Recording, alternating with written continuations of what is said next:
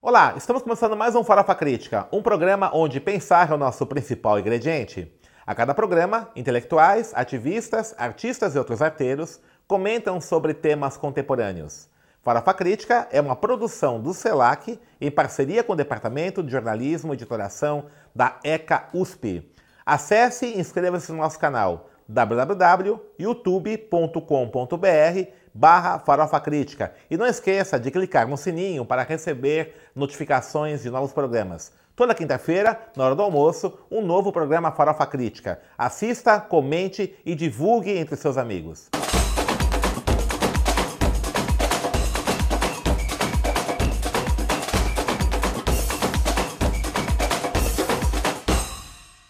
O Farofa Crítica de hoje recebe o professor Vitor Blota, professor aqui da Escola de Comunicações e Artes da USP e também pesquisador do Núcleo de Estudos da Violência da Universidade de São Paulo. Vitor Blota também é membro da Comissão de Direitos Humanos da Universidade de São Paulo e membro pesquisador da Associação de Nacional de Direitos Humanos, Ensino e Pesquisa, a ANDEP. Obrigado, Vitor, por ter aceito o nosso convite. Como é que está a situação dos direitos humanos no Brasil com esse governo que nós temos, né? Como é que você vê a situação nossa? Nossa, é, eu vim, vim para cá pensando um pouco nisso e como tentar é, sistematizar um pouco de todas as, as, questões e retrocessos que a gente tem visto na, na área de direitos humanos nesse, nesse governo, né? Acho que a gente, se a gente puder dividir é, a questão dos direitos humanos em direitos civis individuais, direitos é, políticos, né, é, direitos sociais e também nessa dimensão cultural, acho que a gente pode tentar olhar um pouquinho, fazer um diagnóstico. Né? Na área dos direitos civis individuais, é, um, um, dado que a gente usa bastante para pensar a questão de direitos humanos é, é, são as taxas de homicídio. E até dados recentes do Monitor da Violência, né, é, mostraram que houve uma, uma pequena queda do, dos homicídios no, no, no, último ano vindo para cá. Porém, nós temos a, a, as taxas mais altas do mundo de homicídios. Isso é importante salientar, né? Em torno de 60 mil por ano, né? Então, é, como que a gente consegue, então, é, dimensionar isso. Né? A gente teve uma pequena queda, porém é, essa queda não foi tão grande porque aumentou as mortes é, decorrentes de confrontos com a polícia. Então a gente teve uma queda de 13% e 18% foi o aumento da, das é, mortes com confrontos com a polícia, uhum. sendo que é, é, mortes de policiais diminuiu 18%, ou seja, a gente tem um cenário né, ainda de altas taxas de homicídio, então, né, um país muito violento e desigualmente violento, claro. E... Desigualmente como assim? É, por áreas, regiões, segmentos? Isso, por áreas, segmentos, então, socialmente também, racialmente também. Uhum. Então, é, claro, então a população é, mais pobre, a, a, população negra, então sofre mais com é, esse tá. tipo de violência diretamente e também das regiões então, mais pobres. Você atribui isso, Vitor, né? essa, essa intensificação da violência no Brasil? Por que tem acontecido isso? É, não tô, assim, lógico, tem o caso do governo atual, né, que tem é, uma política de, né, de, de intensificar esse processo todo, mas isso é uma, algo que já vem acontecendo há certo tempo, né? Eu acho que sim, eu acho que se a gente pensar nessa questão de intensificação, radicalização da, da, das violências e dos conflitos, né, atualmente, acho que tem um fenômeno mundial né, acontecendo. Eu acho que tem muito a ver com a desestabilização das, das, das grandes narrativas, vamos certo. dizer, né? Então, quando a gente tem um uma queda do Muro de Berlim e as grandes crises do neoliberalismo que a princípio tinha imperado no, no mundo, a gente começa a ter acho que movimentos de reação é, e os grupos começam a se autodefender e ao mesmo tempo aqueles que estão né, no poder não querem perder esses privilégios. Então e os grupos que estão tentando acessar é, espaços de direitos é, se vê ainda com mais dificuldade, então acho que as, as tensões vão aumentando em, em, todos os sentidos. Então acho que a gente vai começando a ter uma espécie de antagonismo para alguns grupos conviverem, é, quer dizer, para alguns grupos sobreviverem e existirem, é preciso que os outros sejam eliminados. A construção da identidade de alguns grupos é, se passa pela exclusão do outro e desses espaços de participação. Então esse reforço identitário, ele acaba, é, à medida que não está conectado com a, a respeitar a alteridade, ele acaba sendo o fomentador desse tipo de coisa, é isso? Isso, acho Você que deve? sim. Nessa parte da identidade também uhum. com o aumento das desigualdades sociais também, de enfim, questões de trabalho, é, questões de políticas sociais também, certo. que a gente tem toda uma crise em vários países também. Então, acho que a gente vai tendo todo um caldo que intensifica a, a violência e é, as desigualdades também. Certo. Uma coisa que é, é assim, eu estive é, recentemente em Genebra, né, participando de uma é, de um seminário, né, que a, o Alto Comissariado dos Direitos Humanos da ONU organizou em relação ao Fórum do, dos Afrodescendentes, né. Foi uma, uma avaliação que houve da, das resoluções da Conferência de Durban 2001, né, e a possibilidade de construção de um Fórum de Afrodescendentes, né. E eu estava com uma amiga, minha amiga Edna Roland, que foi relatora, né, do, da conferência, inclusive, e ela faz parte uhum é, de um comitê de experts né, desse, é, desse fórum. Né? E aí ela me é, falou né, que uma conversa que eles tiveram nesse comitê com a Michelle Bachelet, né, que é a alta comissária né, da, da ONU, é, que está vendo um profundo corte de verbas né, nessa área da ONU. Né? Como é que você vê isso? Né? Quer dizer, esse, é, porque to, toda essa pactuação de direitos humanos nós temos hoje a nível internacional, você tem o sistema Nações Unidas como é, o fiador disso, né? Vamos chamar assim, né? o garantidor disso. Né? E à medida que você está tendo um esvaziamento desses instrumentos aí da ONU, é uma coisa preocupante, né? Como é que você enxerga isso? Exatamente. É, eu, eu vejo também como acho que é um, também mais um sintoma desse, vamos dizer, como se fosse os, é, os reflexos, né, os refugos da, da, da, globalização e desse grande movimento de justiça global que, em alguma medida, a ONU e as instituições internacionais de direitos humanos tentaram concretizar. Então, os países foram participando e investindo também, tentando construir essas instituições, mas ao que parece, com todas as crises também econômicas e tudo, é, o que, que a gente tem, pelo menos uma leitura que eu tenho tentado fazer, que aqueles que já ficaram de fora desse sistema e que também não foi é, mundialmente igualitariamente distribuído, a questão dos direitos humanos, então muita gente fica de fora, principalmente nos países mais desiguais. Uhum.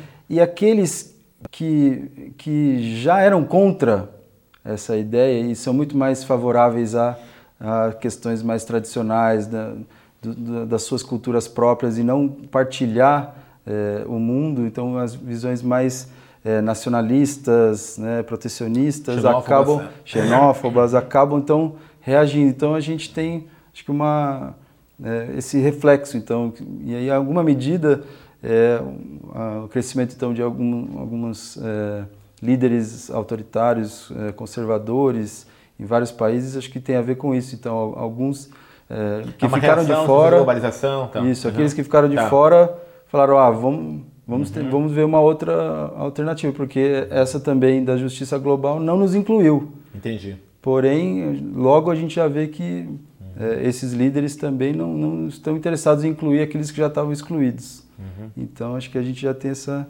mistura explosiva aí e as instituições internacionais vão ficando sem condições de trabalho mesmo. A questão do financiamento, que é crucial, é, impede mesmo as ações, a continuidade dos programas, monitoramento, defesa e assim vai.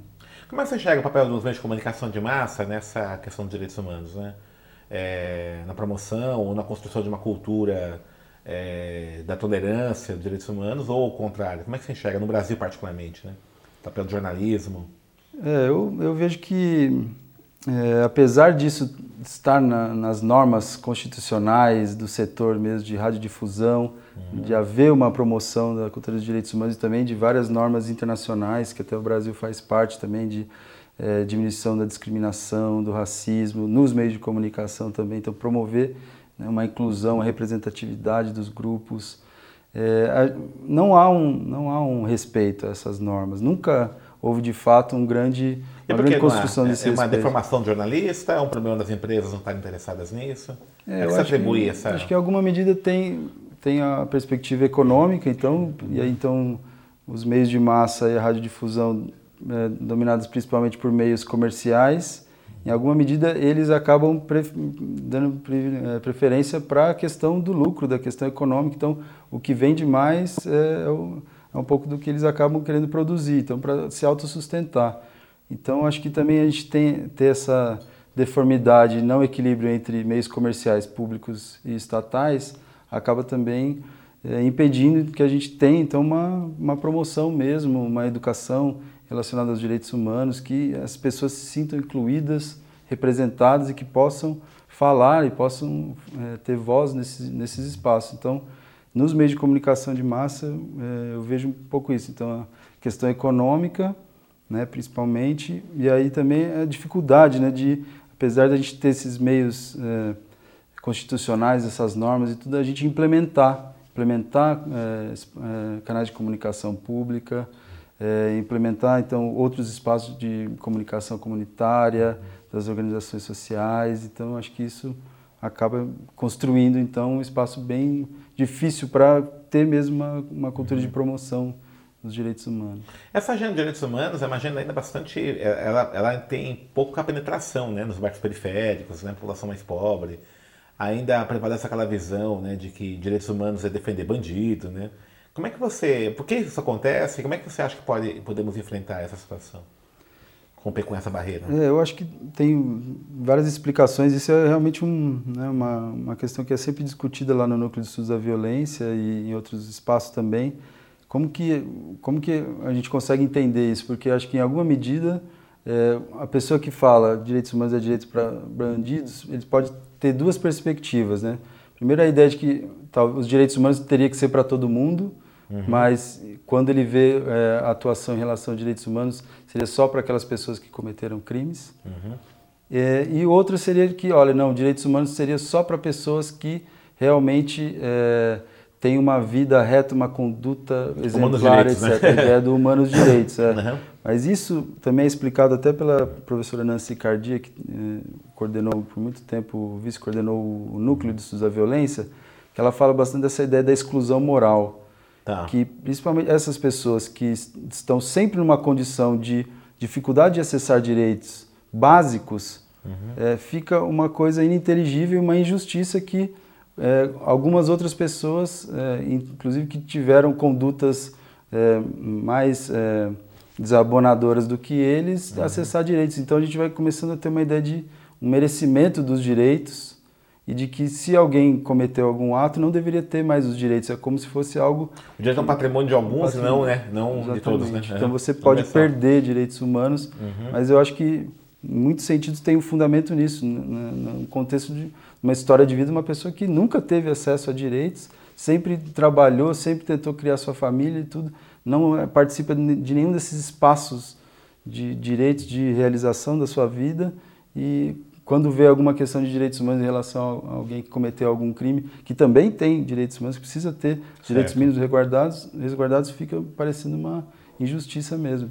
É aquela coisa assim do, do Jorge Agamben, né, do Homo Sasser, né, de você ter é, as vidas nuas, vidas qualificadas, né, que ele fala que o, o vida qualificada é somente aqueles sujeitos que participam da esfera pública, num certo setor, e outros a existência, né, só tem a mera existência, mas aquilo não está permeado por normatizações, proteção, né? E num país como o Brasil, assim, não sei o que você acha, né? O que a República ela foi constituída a partir de uma lógica né, de restrição de cidadania, né? Desde o começo, né? Então o Brasil teve dificuldades de você pensar universalização de direitos básicos, como saúde, educação, né? Então isso é histórico já. Sim. Então parece que você ter acesso a uma vida digna, é, você tem que merecer para ter, né? Senão é, eu lembro muito aquela coisa assim do Bolsa Família, né? Que é um valor tão irrisório que é, é concedido para a pessoa não passar fome, que tem gente que contesta isso, né? Exatamente. Como se pessoas deviam morrer de fome. Né? Isso, e também é. que isso levaria a algum tipo de é, é imobilidade ou de isso, é. passividade social, que é pelo uhum. contrário, né? O que a gente viu é que isso aqueceu a economia Exatamente, quando, quando a gente teve essas políticas de transferência de renda. Então, uhum. acho que na Constituição e na história brasileira a gente vê bastante isso. Então, uma perspectiva bem é, de manutenção então de espaços de poder e dessa ideia de que é, os direitos eles são autoexcludentes, então para todo mundo ter é, é ou para haver direitos, é. outros não, outros não é, poderiam ter, não quase como, todos, se fosse materi é, como, uhum. como, se fosse material e uhum. uma ideia de que se a sociedade fosse mais igualitária, alguns perderiam. Né? Enquanto que talvez não conseguisse ver os seus direitos como, no fundo, privilégios quando uhum. outros não têm esses direitos. E você não acha que essa, essa competição desenfreada do neoliberalismo não acentua isso? Que o direito acaba sendo também uma competição para ter direito?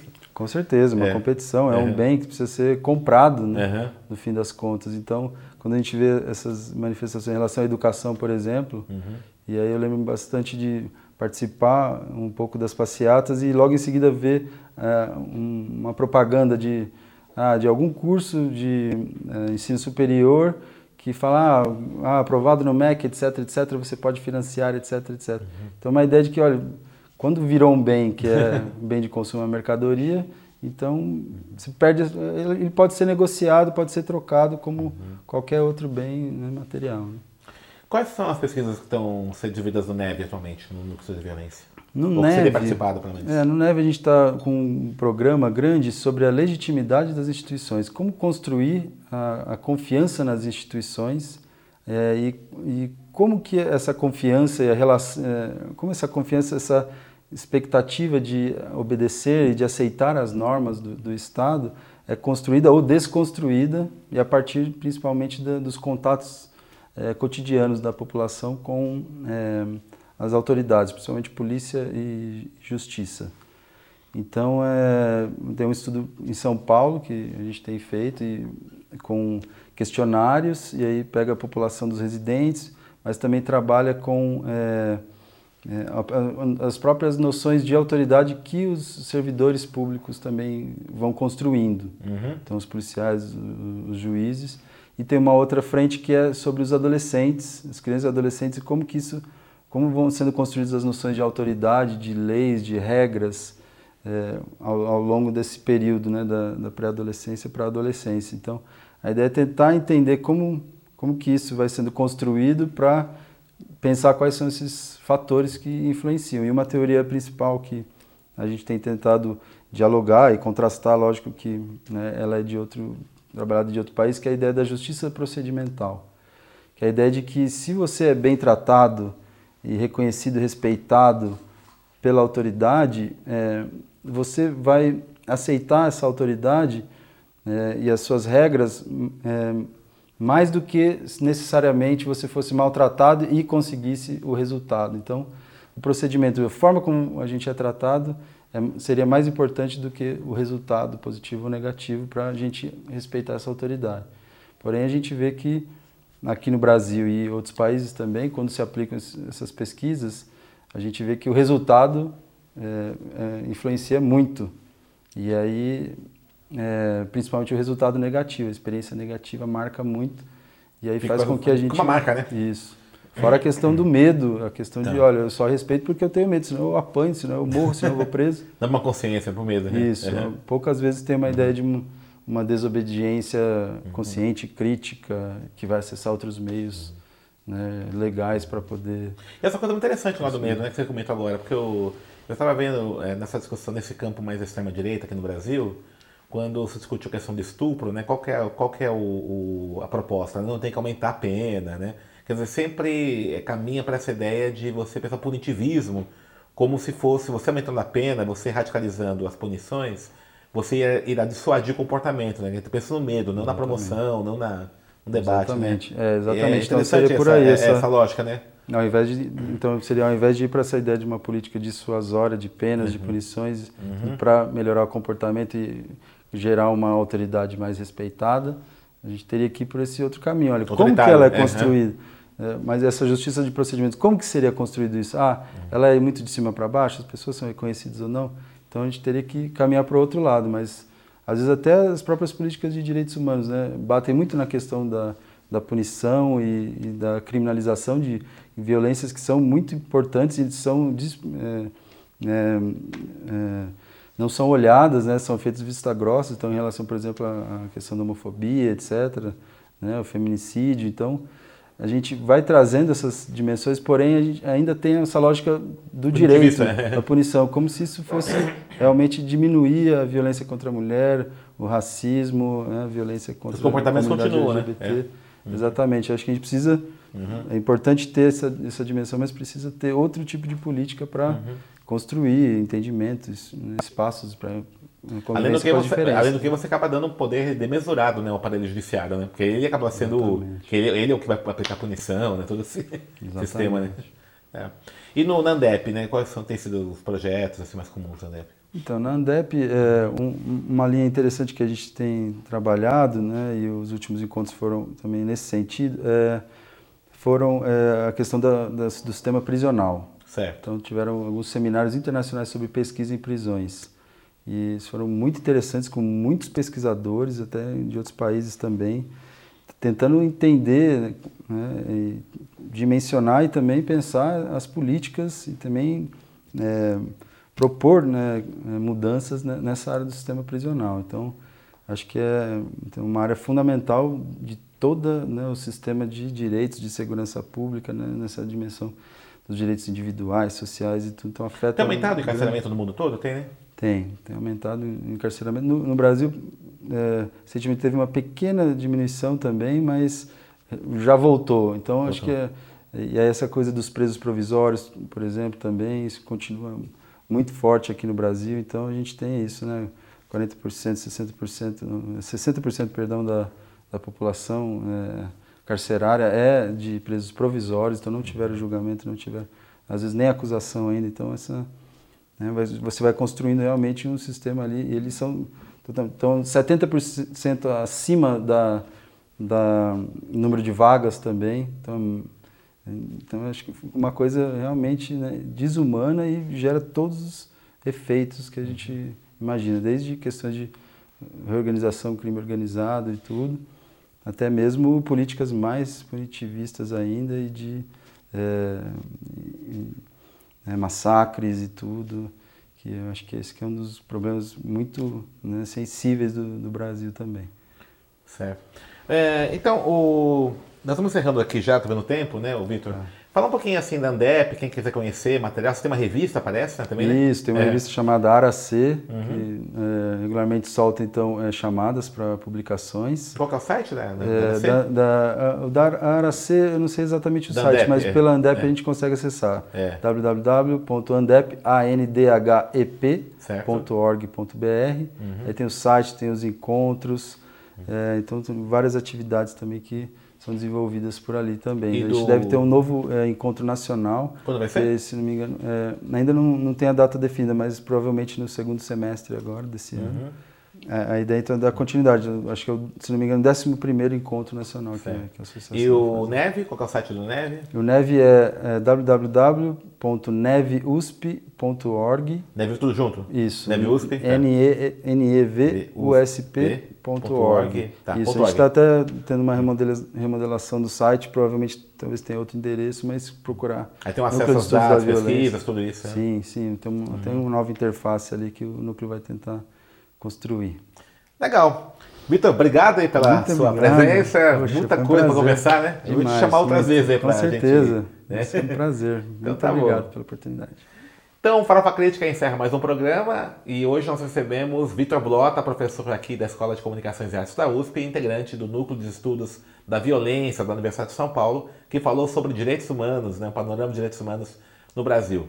Acesse nosso site www.youtube.com.br barra inscreva-se e não esqueça de clicar no sininho para receber as notificações de novos programas. E para encerrar, uma frase da Hannah Arendt. Direitos humanos é ter direito a ter direitos.